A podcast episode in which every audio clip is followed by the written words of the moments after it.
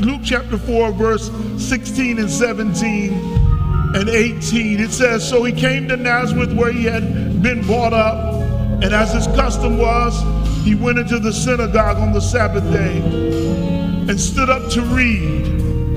And he handed the book to the prophet of Isaiah.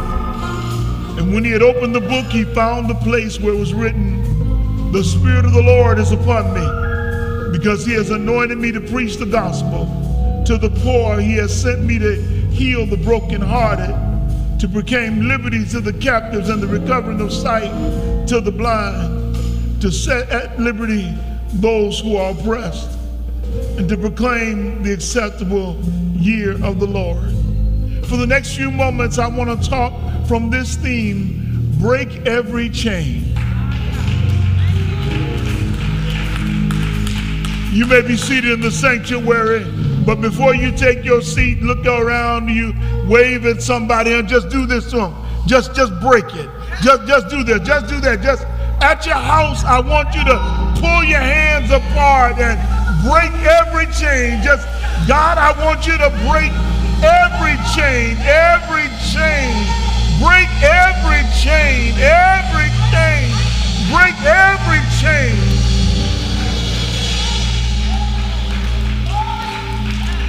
Break every chain. Oh, you miss it, you miss it, you miss it. Break every chain. Break it, break it, break it, break it, break it, break it, break it, break every chain.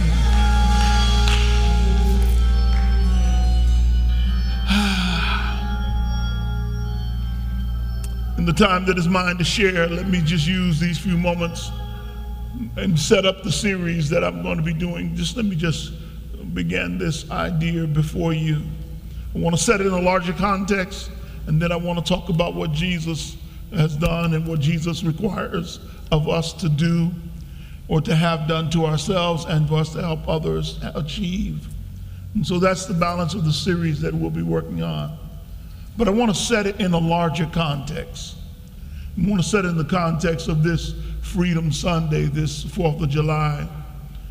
Uh, the way in which we can celebrate the 4th of July has to be with a Frederick Douglass model in mind a recognition that America has a promissory note as it is inscribed in its Declaration of Independence that promissory note, much of which is unfulfilled, particularly for groups within this, these United States. That promissory note has, has requirements. Dr. King put in another way, he called it a check that he wanted to present, that, that, that, that it, made with his people, which needed to be fulfilled. Uh, each of us recognizes this idea of independence and freedom, but the truth of the matter is that our need for independence and freedom, the need for the loosening of bounds, the breaking of boundaries, the breaking of chains, is greater than just independence within the United States. It's greater than the overcoming of racism, classism, sexism, xenophobia, and all those other things. it's, it's, it's greater than all this. It's greater than overcoming homophobia. It's greater than overcoming all kinds of other phobias. It's greater than that. it's a bigger picture. The truth of the matter is that humanity is damaged. It is destitute. Humanity is in need of deliverance. Humanity is damaged, destitute, and in need of deliverance. And as I, as I, as I approach this today, I ask the question of myself and to you what does it mean to be delivered? The Apostle Paul in Second Corinthians talks about being delivered, and I'll get to that during the series because he talks about the progression of deliverance. He says, I have been delivered, I am being delivered, and I will be delivered. That's a progressive act of grace and faith. And as we will come to in the series, we will recognize it as the things in which I deal with and go through. But what does it mean to be delivered? Simply to be set free from something that binds you and impedes your development. something that binds you and impedes your development. It, it, it arrests your development. And whatever it is that arrests your development needs to be broken. I, I, I, mess, I mess up somebody when I say this. Some of us don't even know that we are, we are bound because we've been bound so long we have not had freedom on our minds. And, and, and, before I move too quickly, some of us are bound and don't even realize that we are bound because we entered into soul ties with folk that need to be broken as well.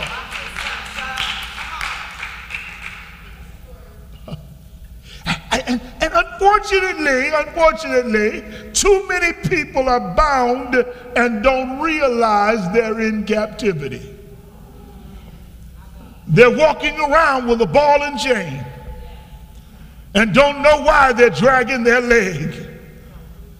They're, they're in captivity and don't know it. Uh, I don't know, some of y'all might have saw Django Unchained. It, it may be hard for others of you to watch, but there's a character in that movie which depicts all of the, what we used to refer to as Uncle, you know, the, uh, all of those individuals, it, it's depicted in the one character uh, of Samuel L. Jackson as Stephen in the Django Unchained. You, you remember him. Stephen was the house slave of, of Calvin Candie, the master of Candyland. This is Candyland. The fourth largest and most vile plantation in Mississippi. He was considered sadistic, and his right hand man was that old character played by Samuel L. Jackson. Yeah, yeah, yeah, yeah. I, I realize that, that, that, that, this is a, a gross characterization intended to remind the audience that a slave mentality can affect the mind to the point you forget you're a captive. And you start doing the bidding of the captor. Uh, later scientists will call it the Helsinki syndrome. Forget that. You got to realize there's a place you can get to where you so identify with your oppression that you begin to like the oppression and become a part of both the oppressor and the oppressed. The inference is that, that, that you can be bound and not realize you're bound. Preach? You, you can be bound and not even recognize that you're bound up. You're wrapped up, tied up, and tangled up in something that you need to be released from. It needs to be broken in your life. Ah. see, see, you're a slave and thinking you're free. Django, you're a slave and you're thinking you're free. Even though Django had papers, he was still considered a slave and still treated like a slave. Even though one man treated him as free, others did not. You, you've got to realize. Some of us still need to be free from slavery. See, we, we, we may be free from slavery, but we're living with slave mentality. Master, is us sick? Master, how we doing? We're free but bound. mm. Let me see. I, you have to realize there's all kinds of bondages. And lest, lest somebody think that they are better than the rest, because you have uh, made some progress in areas of your life, and your life may have some lofty to, loftiness with it because you have been able to accumulate education or wealth. Don't fool yourself. You're living in a world that depends on binding people for its own progression. Capitalism doesn't work unless there's somebody at the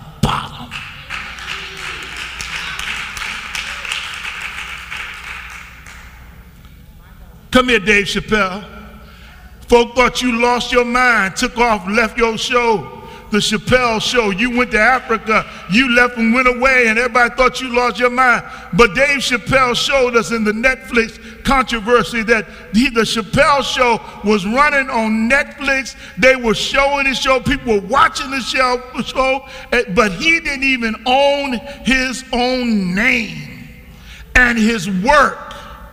They had his name, they had his likeness, they had his work, they had his words, they had his comedy sketches, and they could show it, and they were making millions of dollars, and they kept his name. He couldn't have even had another show called Chappelle Show, and it was his name because they owned it. And the only way he broke the chain was by getting people to turn it off. Because if it has no eyeballs watching it, it has no value. And ultimately, capitalists find a way to keep on earning money. So they made a deal with him to give him back his name and give him back his likeness and get you miss what I just said.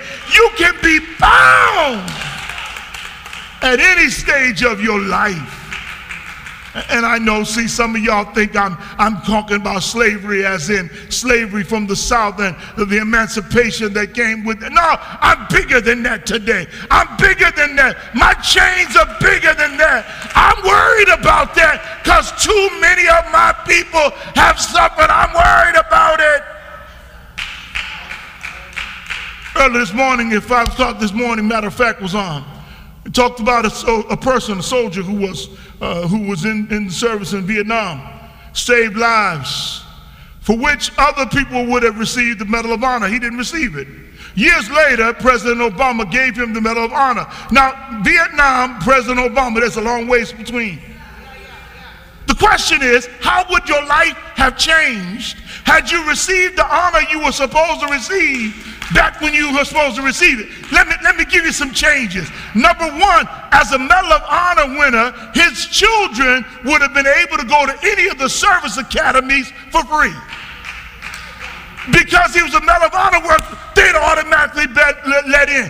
As a Medal of Honor worker, when he would have been able to receive extra benefits every year, which would have helped him to pay for his children to go to any college they wanted to go to. You missed it, went over your head. As a Medal of Honor winner, he'd have got jobs that he did not get when he came out because the post Vietnam world was cruel to soldiers black or white, it didn't matter because people hated the war. They hated the soldiers that fought the war. So this man not only was denied his honor, but he was denied the wealth that might have been built as a result of his heroism and sacrifice. Don't fool yourself. There's always a cost to the bondage that other folks put you in.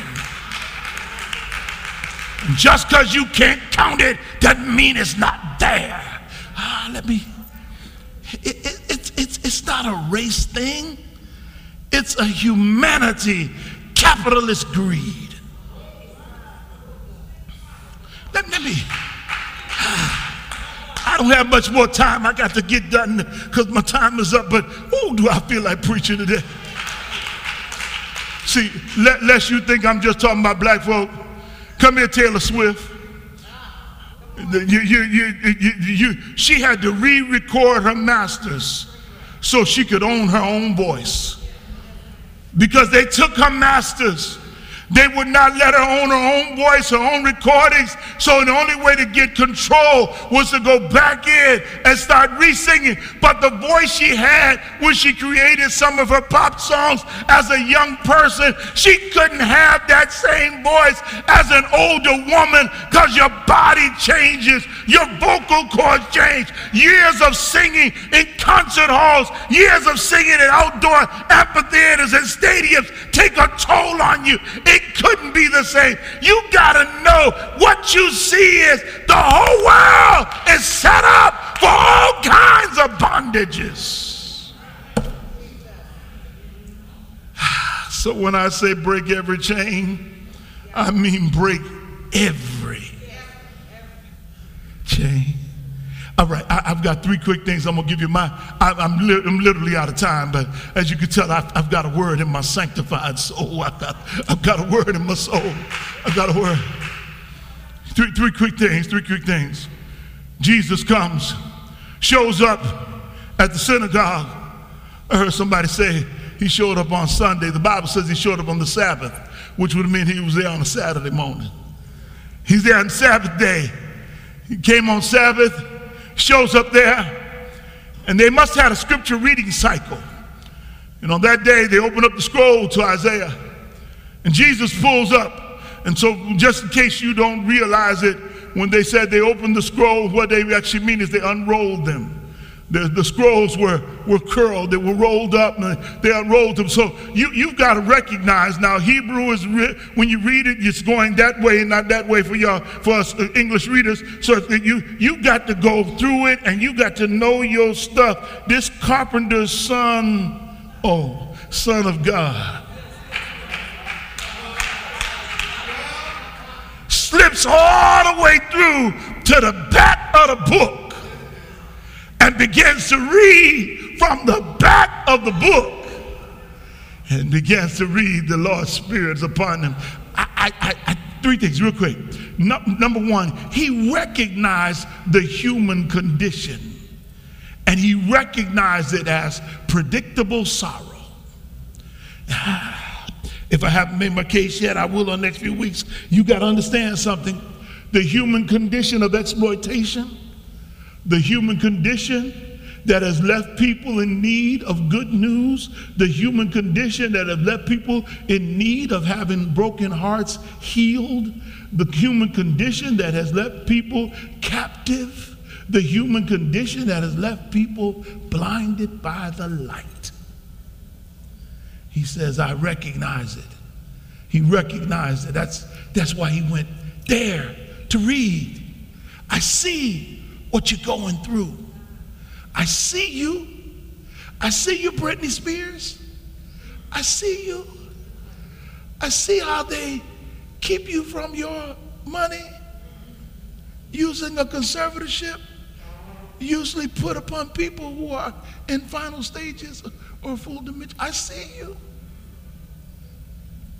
I see you, Prince, when instead of them calling you by your name, you put an ill pronounceable sign on your face. I see you. There are all kinds of bondages because of sin in the world. Trust me when I tell you, sin finds ways to exploit people at multiple levels. He says, I see you. Second thing, second thing. Ooh, this is good preaching today. Second thing. He said, he then, he then realized the human challenge that is the present situation. He recognized the human condition, but then he realized the human challenge or the present situation. Now, I know you would say to me, Reverend, Bishop, isn't that redundant? No. My condition tells you what's going on with me. Let me give you an example. If I go outside now and I don't have gas, thankfully, I, got a wife, I can ask her for her credit card.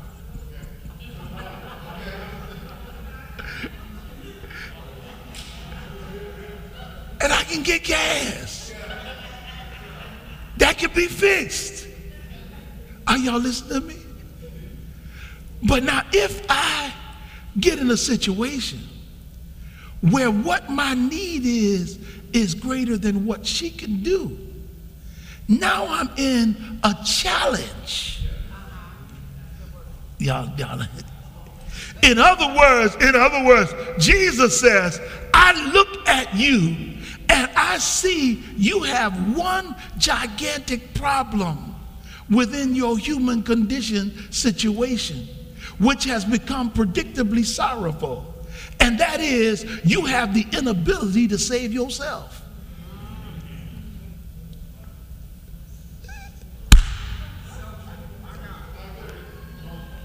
oh, I'm walking, I'm walking the word in here today. Y'all better stay with me. Y'all. You have the inability. You can't save yourself, and you don't have anybody close enough to you in the flesh to save you. There's nobody you can look at that can work it out for you. The help me can't help you meet this issue. Finally, finally, and I'm done for the day. I will stop right here. I feel like my help done come. I won't even holler because I feel so good. Jesus gives one last clue to the series I want to do. He says, I am the resolution to the human crisis. I am the promised solution and here it is in the text. He says, Today, this scripture is fulfilled in your hearing. And the one thing you got to know is that old song said, Jesus is the answer for the world today. Above him, there's no other. Jesus is the way. And I want to suggest to you over the next few weeks how good it is when you know Jesus as the answer to the problem that we have. And it is in Jesus that we move, live, and have our being. And in Jesus who can break the bounds that the enemy put upon us and break every chain, every chain, every chain, every chain. Somebody give God a praise.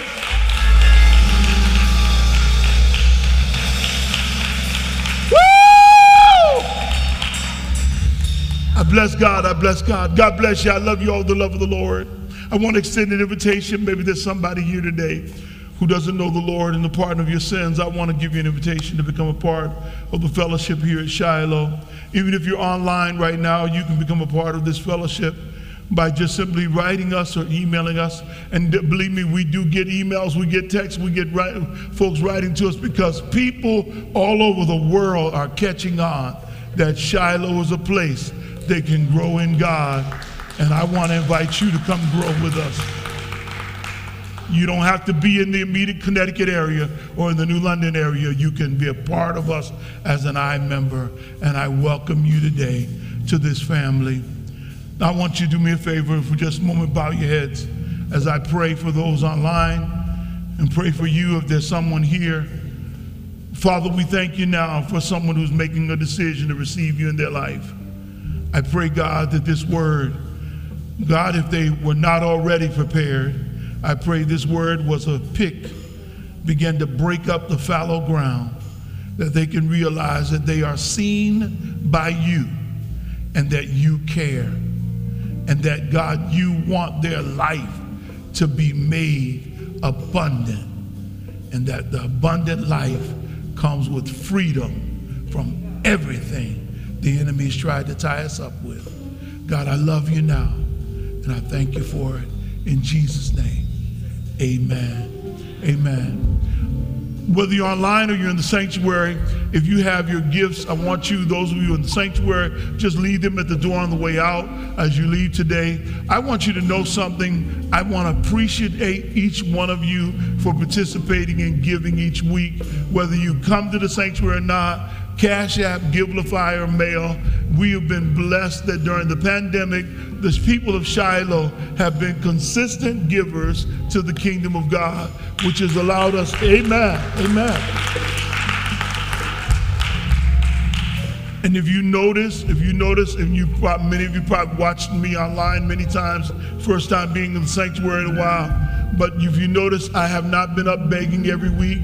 I don't spend a long time of our broadcast out there doing that. I really want this word to be primary as the most important thing.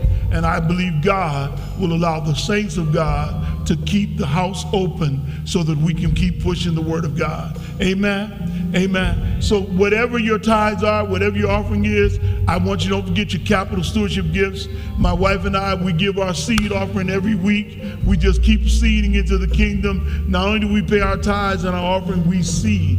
And that's what the capital stewardship gifts, that's the, uh, the money that we give to keep the land and property that God has assigned to us in this season. So do your best. Do your best. I ask you to do only what God will allow you to do, and I thank you so much for it. I want to thank each one of you for your thoughts and prayers during the time of our grieving. Uh, my family, my wife and my beautiful three children. We thank you by my heart.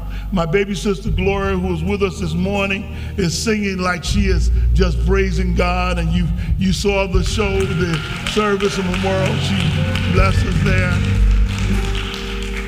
My, my sister Debbie and, and AG are in, in Singapore, so continue to pray for them and hold them before the Lord. You know, Frat, Frat's got hold, held her down over there, and I thank God for him. He's been a friend over 40 some odd years. And I'm so grateful to my sister Sheila, my oldest sister. You don't see her as often, but she is a trooper. We have been blessed to, to celebrate the life of my father, and uh, I make it personal at this moment. My father, it's all of our father, but my father in particular. Uh, and I want to thank Shiloh for the love we've experienced reaching out to my siblings all across the world.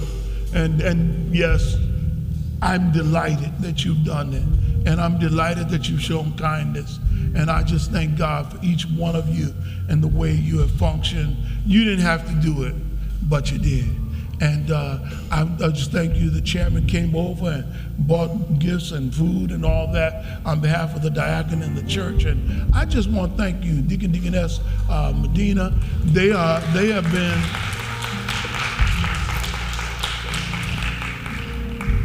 I don't say it enough, but since the pandemic, ride or die, that we have been there, and all of the deacons of this church have been, and deaconess have been ride or die. They're just wonderful. Each one of y'all have just been a blessing, and each member, you didn't have to give. You could have easily walked away. You could have easily said, uh, I'm just going to watch church in California. But you stuck with us, and I just want to appreciate you and tell you how much I love you. want you to know we're, we're getting ready to kick things back in gear at another level. We're getting our where music is changing. We're getting our praise and worship teams together. Our choirs will be coming back. We'll roll it in slow, but we're going to roll it in over this summer. And I just want y'all to help me thank God for this band right here. We are. I'm just so grateful. And I want to thank God for all of our ministers who have ministered and have done and stood in the pulpit. Elder Martin, all y'all saints.